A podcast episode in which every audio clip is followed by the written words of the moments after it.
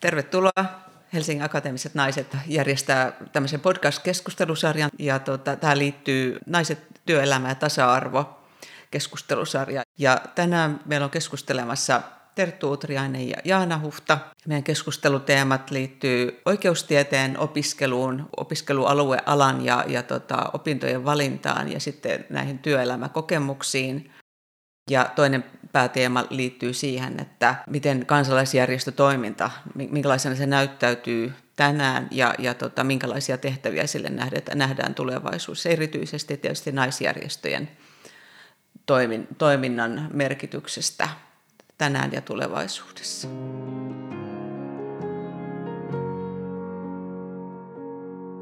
Kiva, että saatiin keskustelutuokio aikaiseksi ja, ja tota, aloitetaanko siitä päästä, että kerromme keitä me olemme. Terttu, ole hyvä. Joo, mä oon Terttu Utriainen ja mä oon emeritta rikosoikeuden professori tuolta Lapin yliopistosta. Sitten Jaana, ole. Olen Jaana Huhta ja mä työskentelen hallitusneuvoksena sosiaali- ja terveysministeriössä. Asun Helsingissä ja Helsingissä meidän työmaakin on. Ja mä oon Leija Paija ja mä oon Helsingin Akatemiset naiset ryn puheenjohtajat siinä roolissa tässä keskustelussa, mutta tehnyt paljon yhteistyötä molempien leidien kanssa erilaisissa tilanteissa. Että siinä mielessä tämä on, on kiinnostava keskustelu myös niin tavata ystäviä, paitsi että meillä on sitten tämä yhteinen agenda, mikä on nyt tässä keskustelussa. Tätä etukäteen laiteltiin vähän niitä teemoja, mutta että mua, mua kiinnostaa oikeastaan sellainen asia, tai että jos palautatte mieleen, että muistatteko sen hetken, milloin te niin kuin ajattelitte, että teistä tulee juristi? Mikä oli se hetki ja, ja mikä siihen niin kuin vaikutti? Pystyttekö te palauttaa semmoisen mieleen? Mä muistan sen ihan tarkasti. Se oli vuonna 1965. Mä olin kirjoittanut just ylioppilaaksi ja mun haave oli alun perin lähteä lukemaan historiaa. Mutta kun mä kerroin sen sitten koulussa, niin mun historian opettaja sanoi, että susta tulee sitten opettaja. Ja mä ajattelin, että ei, en mä nyt viiden vuoden kuluttua tänne takaisin. Ja, ja toinen mahdollisuus oli mennä lukemaan valtiotiedettä silloin, mutta siihen aikaan oli semmoinen käsitys, että valtiotieteilijät ei saa töitä. Ja mä olin ollut monena kesänä Hietaniemen hautausmaalla töissä ja mä olin sitten kirjoittanut ja, ja menin jo toukokuussa sinne hautausmaalle jälleen töihin ja sitten mä olin tulossa töistä, niin siinä karjalaisten muistomerkin kohdalla, kun mä sitä Hietaniemen pääkautevää kävelin, niin mä sain yhtäkkiä semmoisen ajatuksen, että jos mä menisin lukea lakia. Mä en tuntenut yhtään juristia, enkä, enkä tiennyt niistä yhtään mitään, mutta meillä oli semmoinen sininen kirja jaettu kaikille näistä uramahdollisuuksista, ja mä menin luke, lukemaan sitä, ja siellä sanottiin, että laudaattur yleisarvosanalla pääsee vielä suoraan. Se oli viimeinen vuosi muuten. Ja sitten mä ajattelin, että joo, mä menen lukemaan lakia. Ja tämän kesän aikana mä en lue yhtään juridista kirjaa. Koska jos mä en tykkää siitä, niin sitten mä en tiedä mihin mä menen. ja, ja näin mä suojasin tämän okay. päätökseni, joka tehtiin vähän sumussa. Ja sillä tiellä mä sitten olen. Miten Jaana? Joo, ihan mukava muistutella mieleen. Mä oon siis kirjoittanut vuonna 1979 ja tota, siinä lukioaikana sitten varmaan tietysti pohti näitä, näitä uravaihtoehtoja. Ja tota, mä olisin, varma, mä olisin varmaan niin kuin, ehkä niin kuin ajatellut, että mikä mä olisin halunnut olla. Ehkä vieläkin joskus ajattelin, että mä olisin halunnut olla, niin on, että mä olisin voinut olla lääkäri, mutta mulla ei ollut sitten matematiikka eikä fysiikka eikä kemia lainkaan mun, mun niin kuin osaamisalueella.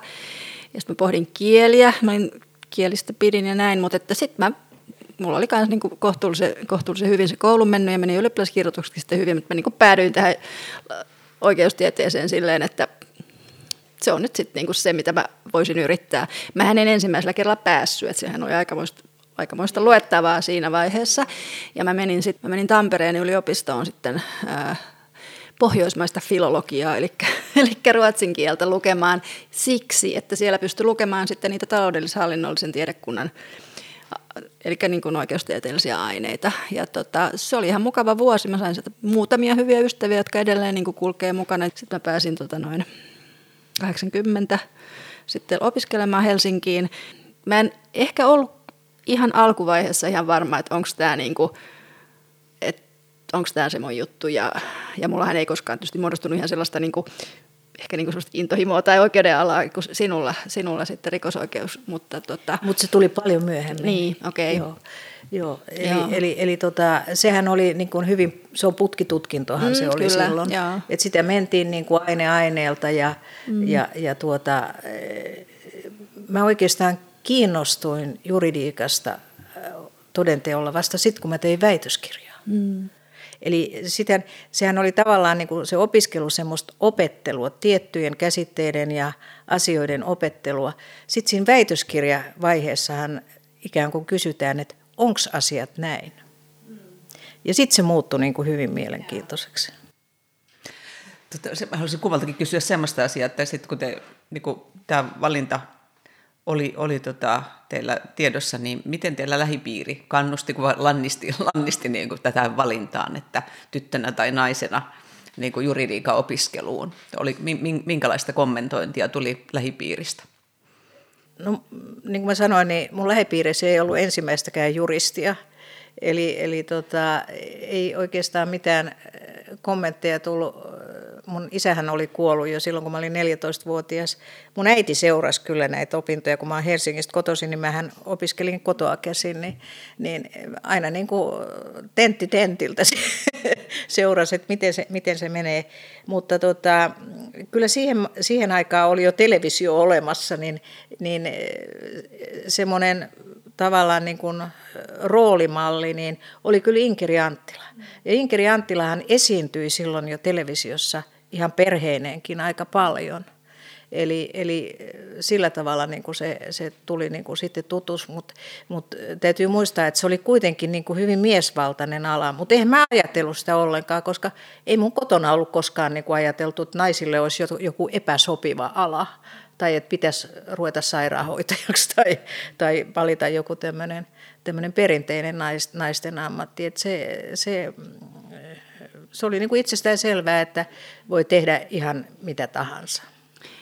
Joo, mulla oli myös sellainen, no mun vanhemmat ei ole kumpikaan eivät ole niin akateemisesti koulutettuja, niin tavallaan se oli ehkä heille, heille ei ollut sillä lailla, mutta he ilman muuta toki olettivat ja ajattelivat, että minä tietenkin menen yliopistoon. Ja totta kai kun koulu, koulu oli mennyt hyvin ja hyvät arvosanat, niin, niin, niin he niin kuin piti sitä itsestään selvänä, mutta ei he, musta he antoi, niin kuin, mä tein sen valinnan ihan itse, että ei, toki he niin kuin, että se on ehkä juuri se, että heille ei ollut käsitystä siitä, mm. millaista on yliopisto-opiskelu, no eikä varmaan mullakaan ollut siinä aiheessa yhtä lailla, en tuntenut varmaan niin kuin ei meidän lähipiirissä ollut silleen, niin kuin, no mun isäni on kyllä oli siis pankinjohtajana toimi, että, että kyllähän varmaan niin kuin siinä lähipiirissä oli joitain, mutta pienellä paikkakunnalla niin ei siellä, ei siellä niin kuin, että ei meidän perhe tuntenut esimerkiksi ketään lähemmin juristeja. No jonkun kihlakunnan tuomari, niin se sitten tietysti tunsi, että, että silleen niin kuin sitä kautta. Että. Niin, ja sitten täytyy muistaa, että se oli semmoista aikaa niin kuin 65, että meillä oli siis eh, tyttöjä opiskelijoista siinä vuosikurssista oli vain neljäsosa. Niin, niin.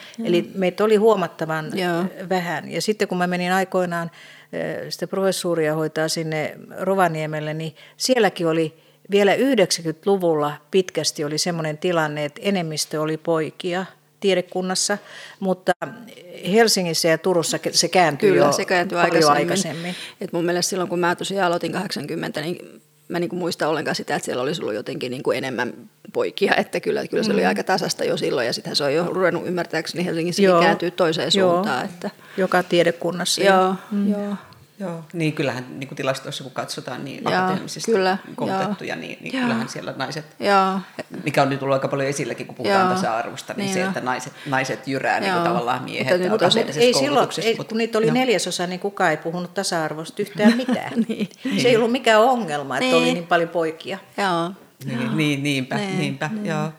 Mitäs sitten tuota siellä koulutuksen aikana, niin, niin varsinkin tietenkin Terttu nyt, kun puhut siitä, mm. että noin neljäsosa oli tyttöjä ja siitä naisia, nuoria naisia siinä koulutuksessa, niin tuliko siellä semmoisia heittoja, että tuota, ei. Olet, oletko nyt varma, että olet valinnut oikein, kun olet Ei. valinnut oikeustieteen? No, no aino, ainoa tilanne, jossa se tuli jotenkin esiin, oli se, että kun oli se orientaatio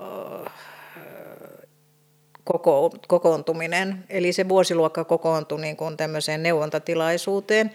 Ja, ja Inkeri Anttila oli siellä esiintymässä ja näitä opettajia, niin mun vieressä istui sitten semmoinen vähän vanhempi aloittelemaan, että se saattoi olla ehkä kolmiskymenissä se mies. Mä olin silloin siis 19. Ja tota, sitten hän kysyi, että aloitatko minä ylempää vai alempaa oikeustieteen tutkintoa. Ja mä sanoin, että mä menen lukea ylempää. Niin se sanoi, että tämä nuori mies, että minusta naiselle sopivia ammatteja ovat opettajan ammatti ja hammaslääkäri.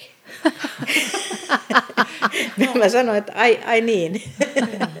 niin se oli tämmöinen ihan yksittäinen. Se oli tämmöinen yksittäinen. Mutta kyllä se sitten joskus tuli, tuli tota esiin sillä tavalla, että, että kun mullahan sitten, mä valitsin rikosoikeuden siinä vaiheessa siksi ikään kuin pääaineeksi, eli tein siitä tutkielman, niin, niin sehän oli, 60-lukuhan oli siis tämmöistä niin kuin alkavan radikalismin aikaa, ja, ja tuota, nimenomaan haluttiin rikoslakia uudistaa. Ja Olavi Heinonen, josta sitten tuli korkeimman oikeuden presidentti, niin oli myös opettajana ja, ja tuota, mä muistan yhden seminaarin, jossa meitä oli pieni porukka, niin sitten keskusteltiin siitä, että miksi enemmistö rikoksen tekijöistä on miehiä. Ja niin kuin nytkin on suunnilleen yli 90 prosenttia. Niin Olavi Heinonen oli pohtinut tätä asiaa myöskin ja hän sanoi, että hänestä se varmaan johtuu siitä, että miehet tekee naisten puolesta rikokset. eli, eli, eli tämmöiset. Ja mä Tämä muistan, on hyvin tieteellisesti varmaan niin perusteltu Joo, ja toinen oli sitten se, että, että alkoi esiintyä jo sitä, että esimerkiksi tuomioistuimiin meni eh, naisjuristeja. Eli, eli mä muistan, kun, kun Olavi Heinoinenkin pohti ja ne oli pohtinut siitä, että mistä se johtuu, niin ne, ne oli tullut niin kuin siihen tulokseen, että kun siihen aikaan niin kuin eh, pöytäkirjat tehtiin kotona – Eli, eli ne päätteli sitä, että se sopii kotirouville tämä raastuvan oikeuden tuomarin tehtävä. Voi hyvä eli, eli mä, mä olen joskus sanonut, että se oli semmoista edistyksellisten poikakoululaisten aikaa. Eli, eli he periaatteessa oli kyllä niin kuin tällä tavalla yhteiskunnallisesti ja edistyksellisesti orientoituneita, mutta se poikakoulutausta niin kuin aiheutti sen, että he kuitenkin katsoivat niitä asioita niin kuin tietystä vinkkelistä. Te olette nyt molemmat kuitenkin, Jannan tiedän, että sä oot, niin palkkatyössä olemme olleet samassa kolmannen sektoriorganisaatioissa aikanaan, mutta tuota, Tertulla on pitkä, pitkä tuota, historia niin kuin järjestötoiminnassa. Missä kaikissa järjestöissä sä oot ollutkaan mukana, jos ajatellaan niin naisjärjestöjä erityisesti? Jos ajattelee naisjärjestöjä, niin mä vuodesta 1985 mä liityin Zontiin siellä, siellä Rovaniemellä ja mua pyydettiin sinne. En mä Zontista tiennyt oikeastaan yhtään mitään. Zontathan Eli, onkin niin, että sinähän siis kutsutaan. Että joo, joo, joo, joo. Ja tota, sitten mä yritin vähän ottaa selville, että minkä tyyppinen järjestö se on. Ja, ja tuota, no sitten mä ajattelin, kun mä, mähän olin aivan uusi ihminen siellä Rovaniemellä, eihän mä tuntenut oikeastaan mitään muuta kuin sitä yliopistoporukkaa ja näitä kollegoita, niin sitten mä ajattelin, että olisi hyvä tutustua niin kuin, paitsi just niihin rovaniemeläisiin ja vähän niin kuin ihmisiin, jotka toimii niin kuin eri alalla, eri aloilla. Että saisi niin vähän laajemman kuvan siitä, että, että siitä paikkakunnasta ja näistä. Ja, ja siellä mä sitten olen ollut, ja kun mä jäin eläkkeelle, niin mä muutin niin kuin tänne Helsingin yhdistykseen. Ja, mutta kyllä mä vielä, kun mä Rovaniemellä olen, niin kyllä mä käyn siinä samassa yhdistyksessä. Ja, ja se, mikä minusta on niin kuin mielenkiintoista ollut havaita, että vaikka on samasta ikään kuin yhdistysorganisaatiosta kysymys, niin ne paikallisyhdistykset saattaa olla hyvin erilaisia eri puolilla Suomea. Että niillä on tavallaan semmoinen joku oma juttu, että täällä Helsingissä niin, niin siinä yhdistyksessä ne on hyvin aktiivisia käymään teatterissa. Ja tämmöinen kulttuuripuoli on siellä niin kuin number one. Mutta sitten siellä Rovaniemellä taas se porukka oli niin kuin työikäistä porukkaa. Ja siellä oli semmoinen tapakin, että, että jokainen piti ikään kuin siitä työn kuvastaa ja mikä siinä työssä on ajankohtaista, piti niin kuin ne esitelmät. Ja ne oli hirveän hyviä ne esitelmät. Eli se oli, se oli tavallaan niin kuin ihan eri maailma taas. toimintaympäristökin on niin erilainen Joo. Helsingissä tai pääkaupunkiseudulla, Joo. mitä se on sitten tuolla muissa, muissa, muilla paikkakunnilla. Mm. Tota, mites, niin, Sontissa sä oot, mutta sitten me ollaan oltu myöskin naisjärjestöjen keskusliiton hallituksessa. Joo, no siitä, siihen, siihen mä sitten, sitten äh, ajauduin tai päädyin justiin niin kuin Sontien kautta. Ja siellähän mä olin, olin tota, kuusi vuotta hallituksessa. No, se on se kaksi kertaa kolme vuotta, Joo, kun siellä voi se oli, se oli mielenkiintoinen homma ja, ja, tota, ja siinäkin oli mielenkiintoista havaita, että miten se tämän kuuden vuoden aikana muuttui. Sen takia, että tota, puheenjohtaja muuttui ja, ja tuli niin kuin nuorempaa porukkaa ja muuta. Eli naisjärjestöjen keskusliittohan on vanha järjestö ja, ja tämmöinen hyvin perinteinen Vuotta vanhempi kuin akateemisten naisten järjestö. Joo, joo. Ja, ja, ja sielläkin tapahtui tavallaan tämmöinen sukupolven muutos ja, ja toimintatavat muuttu ja, ja, ja tällä tavalla. Ja, ja tietysti sitten mä oon ollut erilaisissa muissa järjestöissä, jotka ei ole naisjärjestöjä, että työn kauttahan mä olin aika pitkään akatemian toimikunnissa ja tämmöistä, että voi sanoa, että sen leipätyön rinnalla mulla on kyllä aina ollut joku ikään kuin luottamustoimi tai joku muu harrastus. Ja musta se on hirveän tärkeää, koska, koska sitä muuten niin kuin, sitä tulee niin kuin niissä omissa ympyröissä pyörittyä, vaan kokonaan, että pitää niin kuin yhteiskuntaa olla niin kuin vähän laajemmat linkit. Mm. Joo. No mulla tavallaan tämä järjestö, järjestötoiminta, siis ylipäätään niin järjestössä mukanaolo, niin se on lähtenyt vähän toisella tavalla liikkeelle. Se lähti tota, niin kuin ihan mun henkilökohtaisesta sairasta semmoista harvinaista reumasairautta, jota tota noin, ja silloin niin kuin, siis joskus silloin ää, opiskeluaikana jo niin kuin tavallaan sitten, tai itse asiassa siis sai, sai, ja se oikeastaan vaikutti aika paljon, mä vielä palaan tietysti vähän tähän entisen mun opiskeluunkin aika paljon, että mä olin, sit se mun sairaus niin paheni silloin opiskeluaikana, mä olin semmoisen melkein vuoden joudun olemaan niin keskeytyksessä opiskellut, mutta sitten palasin takaisin ja, ja tota, niin kuin tavallaan sitten niin kuin kuntouduin siitä kyllä hyvin. Niin tota, ja sitten se ehkä se niin kuin tavallaan se suhde siihen opiskeluunkin muuttui jonkin verran sen jälkeen, koska tota, olin ollut kyllä niin kuin tosi, tosi huonossa kunnossa siinä välillä. Ja sitten mä niin kuin menin siihen... Öö, niin kuin, sellaiseen järjestötoimintaan mukaan, joka oli siis tämän niin kuin vertaistoimintaan mukaan sitten. Ja itse asiassa sehän sitten johdatti minut myöskin Invalidiliittoon aikanaan. Eli sieltä sitten löytyi ihmisiä, jotka ja tarvittiin juristia sinne, niin tota, sitä kautta mä tulin tavallaan työelämään, sille, tai siis tähän, tähän tota noin, järjestöelämään. Siinä oli just semmoinen, semmoinen elämänvaihe siinä sitten, että olin, olin hetken aikaa töitä vaillakin, niin tota sitten – sitten tulin silloin 90-luvun puolivälissä niin Invalidiliittoon.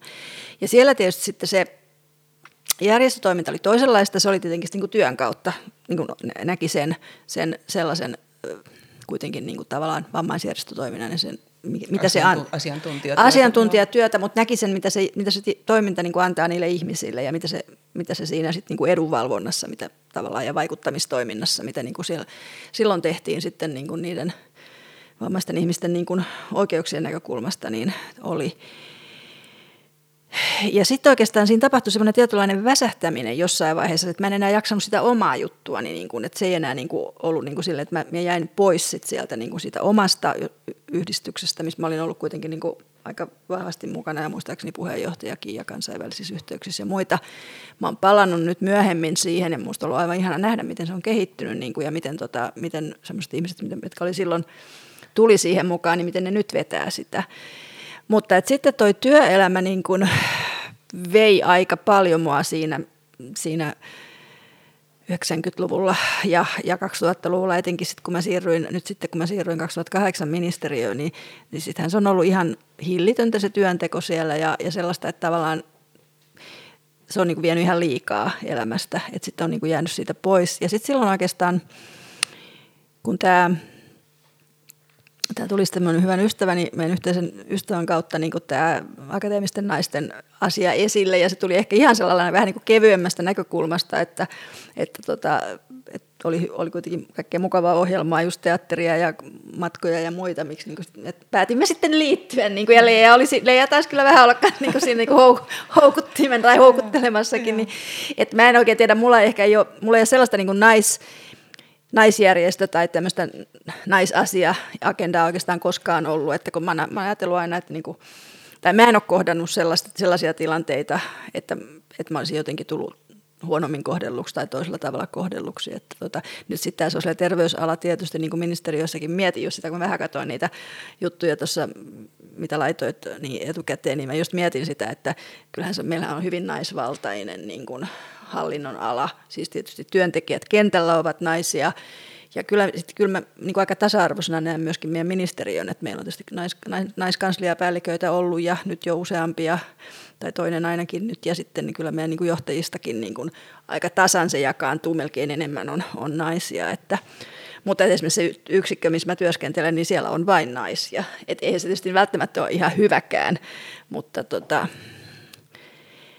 mutta tota, että tavallaan se nyt tämä akateemisissa naisissa mukanaolo, niin se on varmaan vähän tämä elämäntilanne, mikä niin kuin vaikuttaa, että, että varmasti niin kuin voisi olla, e, niin kuin, siihen voisi olla annettavaa enemmänkin, mutta että tavallaan tämä oma tilanne on ollut aika kuormittava viime vuosina, että muitakin syitä sitten. Kun mä mietin sitä, että niin kuin sanoit Terttu hyvin, että, että nais, meillä on niin Suomessa naisjärjestöillä on aika pitkä historia. Naisjärjestön keskusliitolla on, Akateemisten naisten liitolla on pitkä historia, että juhlavuosia tässä tulossa naisjärjestön keskusliitto ensi vuonna ja, ja sitten Akateemisten naisten liitto seuraavana vuonna. Että tässä on tällaisia niin kuin pit, pitkä taival, mutta tota, onko, ajatteletteko niin, että se on niin henkilökohtaisesti kokenut tai omalla hallinnon alalta työssä, mutta että mitä meillä on sellaista niin kuin tasa-arvon ja nimenomaan niin kuin sukupuolten tasa-arvon näkökulmasta tärkeitä vielä niin kuin tehtävää tai asioita, agendaa, jonka, jonka eteen meidän pitää ponnistella. Me ajatellaan erityisesti tietysti koulutettuja, akateemisesti koulutettuja naisia, niin mit, mitä semmoisia kysymyksiä teille ajattelisitte, mikä eteen pitäisi tehdä töitä? No, ky- no kyllä, kun katsoo esimerkiksi niin kuin, niin kuin eläkkeiden muodostumista. Ja naisethan nyt kuitenkin elää pidempään, niin kyllähän, kyllähän naisten eläkkeet on, on huomattavasti pienemmät kuin, kuin miesten. Eli kyllä siinä, kyllä siinä vielä on niin kuin semmoista, semmoista niin kuin työtä ja, ja kyllähän naiset usein, niin kuin, ei välttämättä akateemiset naiset, mutta naiset yleensä niin kuin sijoittuu työelämässä aloille, joissa, joissa palkat saattaa olla hyvin pieniä.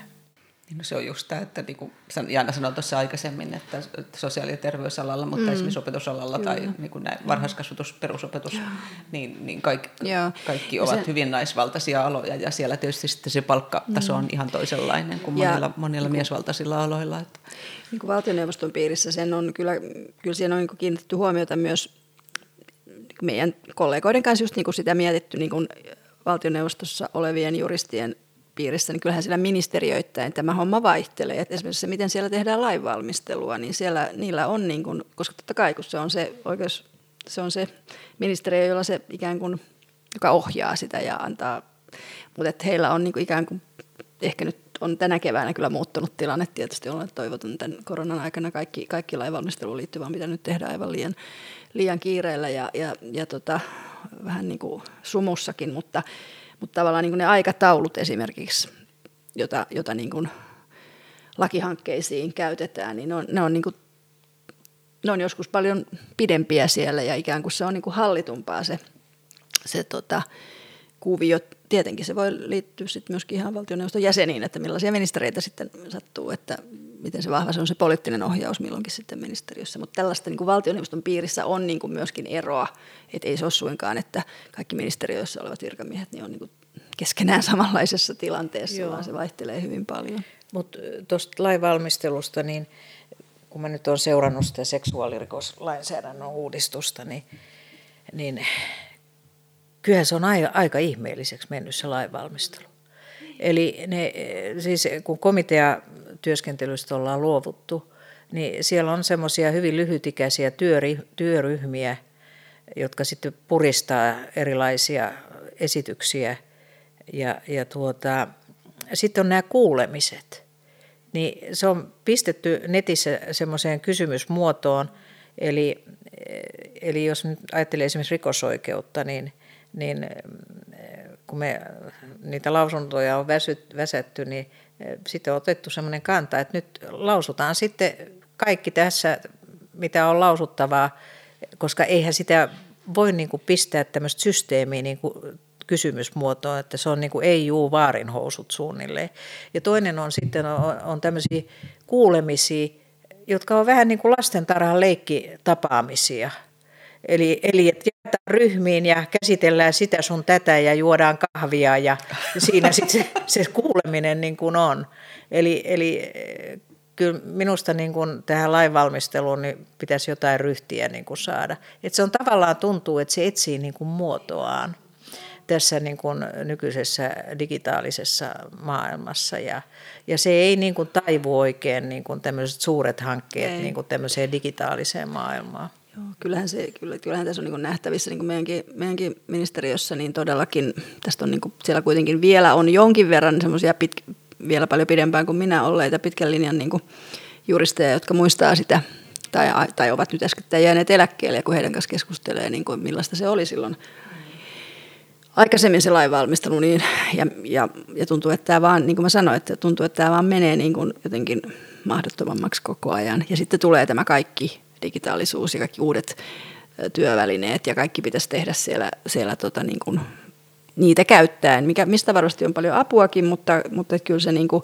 välillä tuntuu sitten, että juuri, ja sitten toisaalta siinä se, että niin kuin tavallaan tämä tuen saaminen, kaikki tehdään itse, kukaan ei enää, sulla ei ole niin kuin sihteeriä, joka auttaisi sinua tekemään jotain ja, ja vie sinne hankeikkunaan tätä ja, ja tuonne joo, toiseen joo, tätä. Siis, siis ja se, olla se on, itse, itsensä sihteeri. Kyllä. Siis et, et se, se tuota,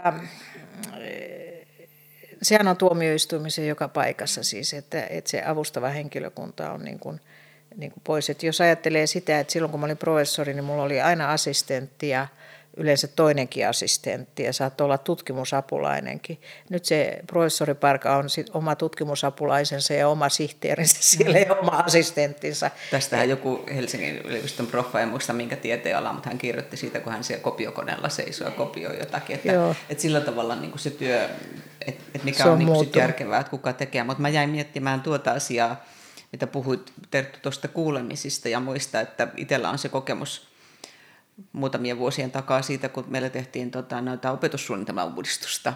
Ja sehän tehtiin niin, kuin niin sanotusti demokraattisesti sillä tavoin, että se oli, oli tuolla netissä ja siellä avattiin ne, että, että sinne pääsi kommentoimaan mm. niin kuin niitä eri vaiheita ja asioita, että siinä on niin kuin se yleinen osa ja sitten siellä oli niitä eri segmenttejä tavallaan, niin kuin, mitä oli mietitty. Niin, niin mä oikeastaan sitä mietin, että, että sittenhän siis monilta järjestöiltä pyydetään kannanottoja, niin kuin esimerkiksi naisjärjestöiltä mm. aina tiettyihin kysymyksiin, että pääsee lausumaan asioita ja, ja on varmaan näissä kuulemisissakin mukana, mutta että kuinka tota, niin kuin todellisena te oikeastaan näette sen niin kuin vaikuttamisen mahdollisuuden? No, joo, jotkut on sanonut, että vaikka se on netissä mm, ja se on avoimesti joo, kaikkien joo. kommentoitavissa, et, et tai on, että järjestetään mm, kuulemisia, mm, sanoit, se on että on kahvikekkereitä. Niin. Mm, joo. Siihen vaikuttaa varmasti myös se, mä näen jotenkin itsekin niin kuin tavallaan, kun on ollut niitä järjestämässä ja, ja, ja ja aina kaikista isosta hankkeista tietysti pitää, pitää asianmukaisesti kuulla, siitä on tarkat ohjeet ja, ja on lausuntokierrokset, niin että miten sitä sitten niinku ehditään sitten taas siinä annetussa aikataulussa sitä käsittelemään sitä, sitä aineistoa, sitä palautetta. Miten se ehditään ottaa joo, huomioon vai joo. valikoituko sieltä? Sitten, aina pitää, no täytyy katsoa nyt nuo ja nuo ja nuo pitää katsoa, mutta sieltä voi jäädä sitten kyllä ihan hyvin katsomatta sellaista tai niinku huomaamatta, jolla voisi olla merkitystä, mutta jos ei se ole just joku semmoinen keskeinen taho, jota aina kuullaan ja aina katsotaan, niin, niin kyllä se, mä oon ihan samaa mieltä, että kyllä se, kyllä se niin kuin näennäiseksi Joo. on Se on mulle, mistä se kiire sitten tulee tavallaan. Joo, no mä, mä, ja, ja, ja sitten tämä, tämä tavallaan niin kuin tämmöinen asioiden niin kuin fragmentaarisuus. Eli että tuota, jos katsoo nyt sitä valmistelua, niin ihan selvästi niillä valmistelijoilla ei, joskus ei ole niin historiasta mitään käsitystä muista maista, siis tämmöinen vertaileva aineisto puuttuu ihan kokonaan. Ja eh, ne on sitten niiden pykälien kanssa kuin Liisa Ihmemaassa siellä ja, ja esittää, niin kuin, ja myöskin se, että, että se, semmoinen käytännön kokemus, että jos tämä pykälä kirjoitetaan näin, niin mitä se tarkoittaa käytännössä? Mitä se tarkoittaa eri virkamiesten työssä ja tällaista? Niin, niin, niin semmoinen niin kuin, niin kuin joskus puuttuu ihan kokonaan. Eli mun mielestä niin kuin vähemmän pykäliä ja paremmin valmisteltuja. Ja, ja kiirettä ei ole, aikaa on. Sitä mä just mietin, niin no, kuin, kiirehän mikä se, mistä se kiire? No se tulee poliittisesta, siis se tulee ihan siitä, niin kuin hallituskausi on niin lyhyt neljä vuotta, että siinä pitää alku hallituskaudessa on käynnistettävä kaikki isot hankkeet, jos ne meinataan nykyisellään saada niin kuin hallitus kaudella läpi. Eli ens, nyt ensi keväänä ollaan puoliväli, puolivälissä hallituskautta ja nyt, nyt rupeaa olemaan jo kiire, että, nyt, että nyt, nyt pitäisi jo olla menossa ne isot hankkeet, mitä tällä hallituskaudella on tarkoitus saada. Ja se vaihtelee varmaan, vaihtelee tietysti niin kuin, kyllähän sillä ministerillä, joka vastuu, vastuu aluetta ne asiat kulloinkin on, niin on erittäin suuri, suuri merkitys ja se on niin kuin ihan hänen siitä tavastaan ja hänen omasta agendastaankin hyvin paljon kiinni, että kyllä tästä on niin kuin koko ajan, mitä mäkin on ollut, niin, ja entistä enemmän niin kuin viime vuosina, niin aina niin kuin, kun tulee uusi hallitus, niin aina tehdään niin kuin vakaasti ne päätökset, että nyt sitten korkein virkamiesjohto käy siellä kertomassa, että nämä on nämä reunaehdot ja lainvalmistelussa pitää mennä näin ja näin ja näin ja näin. Ja se on aina yhtä saattaa olla aina yhtä turha. Siellä tulee se aikataulu, että se esitys on oltava eduskunnassa tollo ja tollo. Siis se on, se on, se on välillä aivan mahdoton tota, tilanne. Mä, mä muistan, kun mä olin Vaasassa puhumassa varmaan seksuaalirikoksista. Sitten siinä seuraava puhuu, puhuja puhuu tästä sotesta. Siitä on kymmenen vuotta. Mm. Se oli just silloin valmistumassa ja niin. niillä oli kauhea kiire niin, näinpä, näinpä, joo. Niin. Et, tota, ja siinä mä, mä olen sitä itsekin, tai olen myös miettinyt, tota, niin kuin mitä sä sanoit, että milla, milla, millaista se osaamisen taso ja se osaaminen on.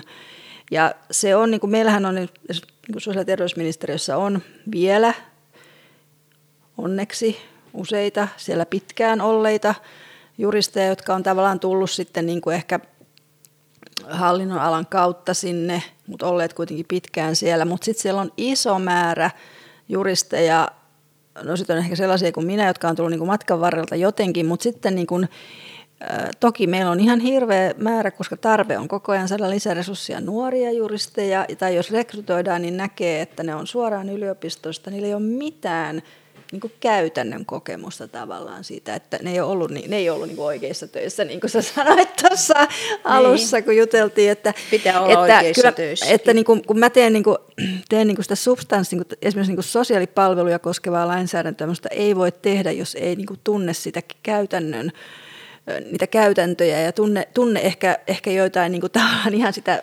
asiakasrajapintaakin ja tiedä millaista, mitä se on se ihmisten elämä, niin mä näen, että se on hyvin vaikea valmistella. Ja joskus sen huomaa myöskin sellaisista kollegoista, jotka on pitkään olleet tuolla talossa, että nekin kyllä irtaantuu siitä todellisuudesta aika helposti. Että ei niin kuin ole sitä, että, että, että jos juuri niin kuin sanoit, että jos tehdään tämä pykälä näin, niin mitä se tarkoittaa? Miten sitä sovelletaan? Mitä se siellä kunnassa tarkoittaa, kun ne alkaa sen perusteella järjestämään palveluita? Se. Että, Tässä on tämä just tämä, että laki on mm, niin kuin se luetaan vai onko mm, se niin kuin, et, et, et, et miten sitä sitten käytännössä tulkitaan sitä pykälää ja, ja, tai sovelletaan, niin, niin se on niin kuin se asia.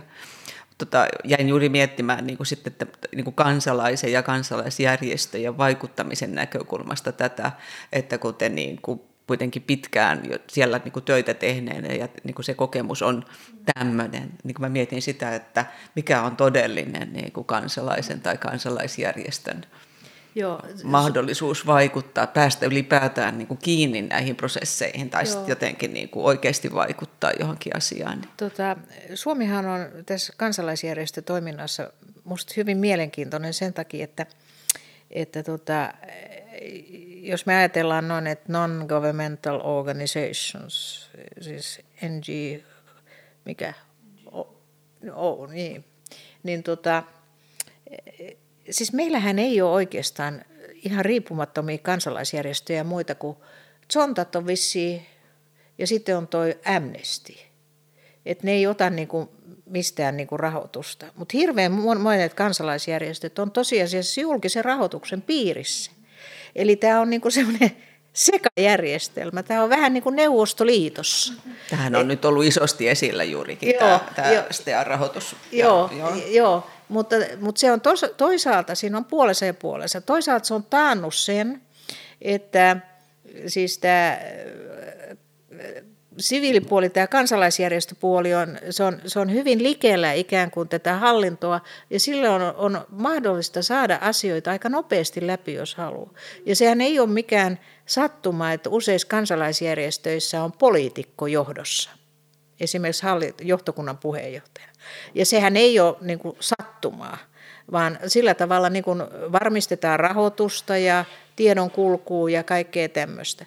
Eli siinä on, siinä on niin kuin puolessa ja puolessa, ja, ja kun Suomi on tämmöinen harvaan asuttu mm, pienen populaation maa, niin se on tällä tavalla, mutta, mutta se on joskus niin kuin ihan huvittavaa, että se paikallinen kansa, kansanedustaja, niin se on urheiluseurassa ja puolueen paikallisyhdistyksessä ja kunnanvaltuustossa – ja eduskunnassa, ja jos oikein hyvin käy, niin siitä voi tulla ministerikin. Et se on niin kuin, koko sen putken niin kuin, niin kuin joka, joka portaalla. Ja, ja tämä, on tietysti sillä tavalla, että jos nousee joku idea tai yhteiskunnallinen tarve, joka on ikään kuin näiden putkien ulkopuolella, niin se ei ole ihan helppo niin kuin saada semmoista ajatusta niin kuin esiin. Ainoa oikeastaan väylä semmoisen esiin tuomiseen on media.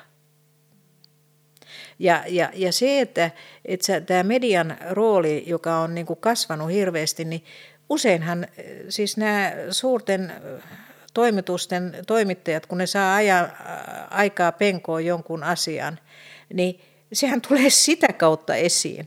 Ja sitten vasta ikään kuin kansalaisjärjestöt ja tämä virallinen mm. systeemi ja ikään kuin alkaa reagoida. Joo, Joo mä kans, niin jotenkin näen tuon, niin että miten järjestöt voi vaikuttaa, niin se varmaan se on just, että mikä se agenda on, mikä niillä on.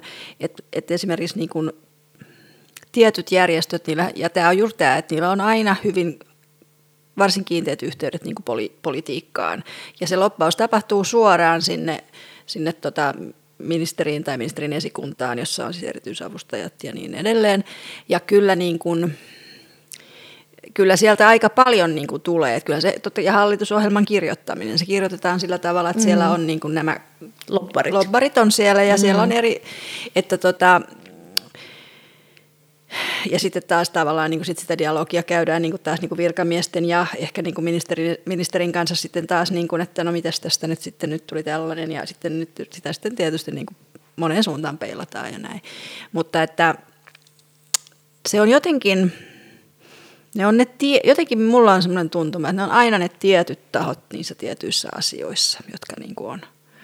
Että, ja sitten joskus yksi eräs tota noin, tällä kentällä pitkään ollut ja työtä tekevä niin kuin sanoo, että sanoi kerran, että niin kuin aika hyvin, että ovat, kun aina puhutaan siitä, että me tarvitaan niin kuin niitä esimerkiksi kansalaisjärjestöjä sen takia, että me saadaan sieltä se, se kansalaisten ääni niin kuin, tai asiakkaan ääni, niin että onko tämä ääni, mitä me edustamme, hän siis itse edusti järjestöä, niin oikeasti se kansalaisten ääni, asiakkaiden ääni, vai onko se tämä niin kuin, vähän niin kuin sen ylätason ääni, mikä siellä, siellä on niin kuin opittu. Nyt ehkä ennen, ennen kuin me ihan lopetellaan, niin mun mielestä ehkä viimeiseksi mä haluaisin teiltä molemmilta semmoisen, jos mä ajattelen tota, nuoria tyttöjä tai naisia, ja sitten tätä me puhuttiin siitä, että miten on niin kuin eriytynyt, ja meillä edelleen, siitä on siis ihan tutkimusnäyttöä, että miten meillä on edelleen niin kuin, nämä uravalinnat mm. eriytyneet, mm. nais- ja, ja mies niin kuin mm. valtaiset alat, joka näkyy sitten palkkauksessa, joka näkyy sitten siellä eläkkeissä mm. ja niin edelleen, että se mm. kulkee sitten mm. siellä läpi. Niin mitä haluatte sanoa nuorille naisille, tytöille, jotka on niin kuin miettimässä uravalintaa? Mikä, mikä evästys teillä olisi tämmöiselle tulevaisuutta pohtivalle nuorelle ihmiselle? Musta tuntuu, että se on ihan sama ollut viimeiset sata vuotta, että, että, että siis unelmia pitää olla. Mutta sitten pitää olla myöskin semmoista realismia, että miten mä elätän itteni ja mahdolliset lapseni ja mm. muut, että miten mä tuun toimeen. Mm. Että semmoista realismia mm. pitää olla ja, ja on hyvä, että on oma ammatti. Että ei jää niin kuin jonkun toisen ihmisen varaan. Mm.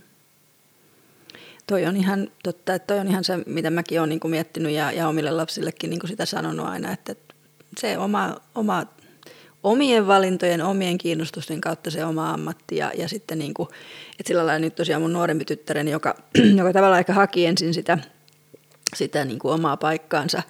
Ja sitten, sitten niin kuin, niin kuin hän sanoikin, että no mä nyt menin sinne sitten opiskelemaan sen terveydenhuollon tutkinnon, kun sinne niin kuin pääsi.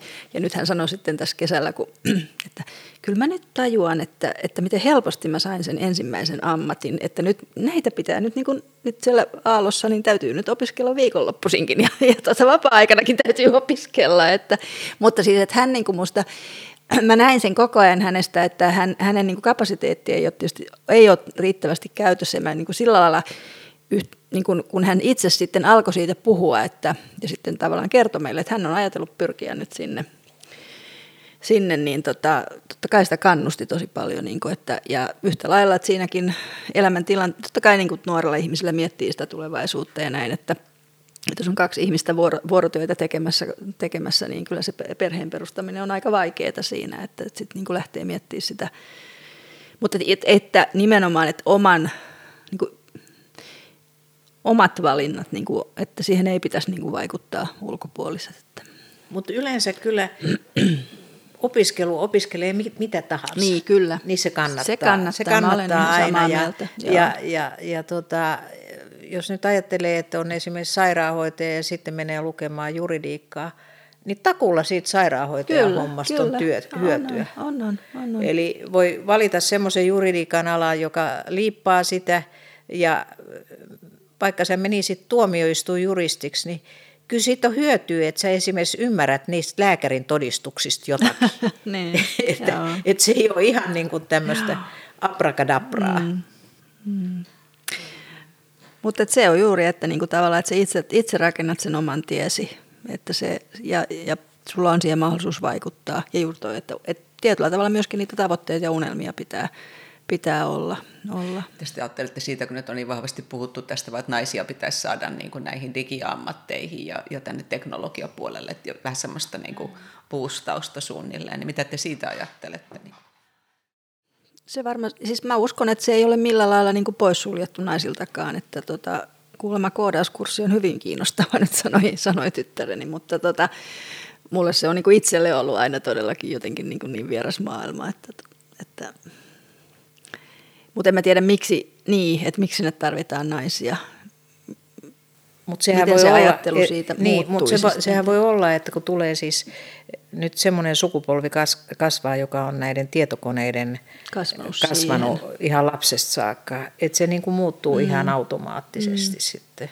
Et se on mm. niille ihan arkipäivää sitten jo varmaan 20 mm. vuoden mm. kuluttua. Niin varmasti, joo. Joo, että siinä ei tarvita enää mitään erityistä, vaan se niin kuin tulee sieltä Niin ja kyllä mun mielestä se on ihan sama, että kyllä se on hirveän hyvä, että on miessairaanhoitajia ja miehiä lasten tarhoissa ja kyllä. kaikkialla muuallakin. Että tota, että kyllä ihmisen, siis se, semmoista, semmoista niin kuin, onhan se hyvä, että on, on, on miehiä ja naisia joka puolella, esimerkiksi armeijassa – Eli, eli tota, se jotenkin niin kuin, aina kun ihmiset on vuorovaikutuksessa toistensa kanssa, niin se lisää kuitenkin semmoista ymmärrystä. Tuohon olisi ehkä jo hyvä lopettaa tämä meidän keskustelu. Kiitos, kiitos Terttu ja Jaana mielenkiintoisesta keskustelutuokiosta. Lisätietoja Helsingin akateemisista naisista saat kotisivulta helsinginakateemisetnaiset.fi.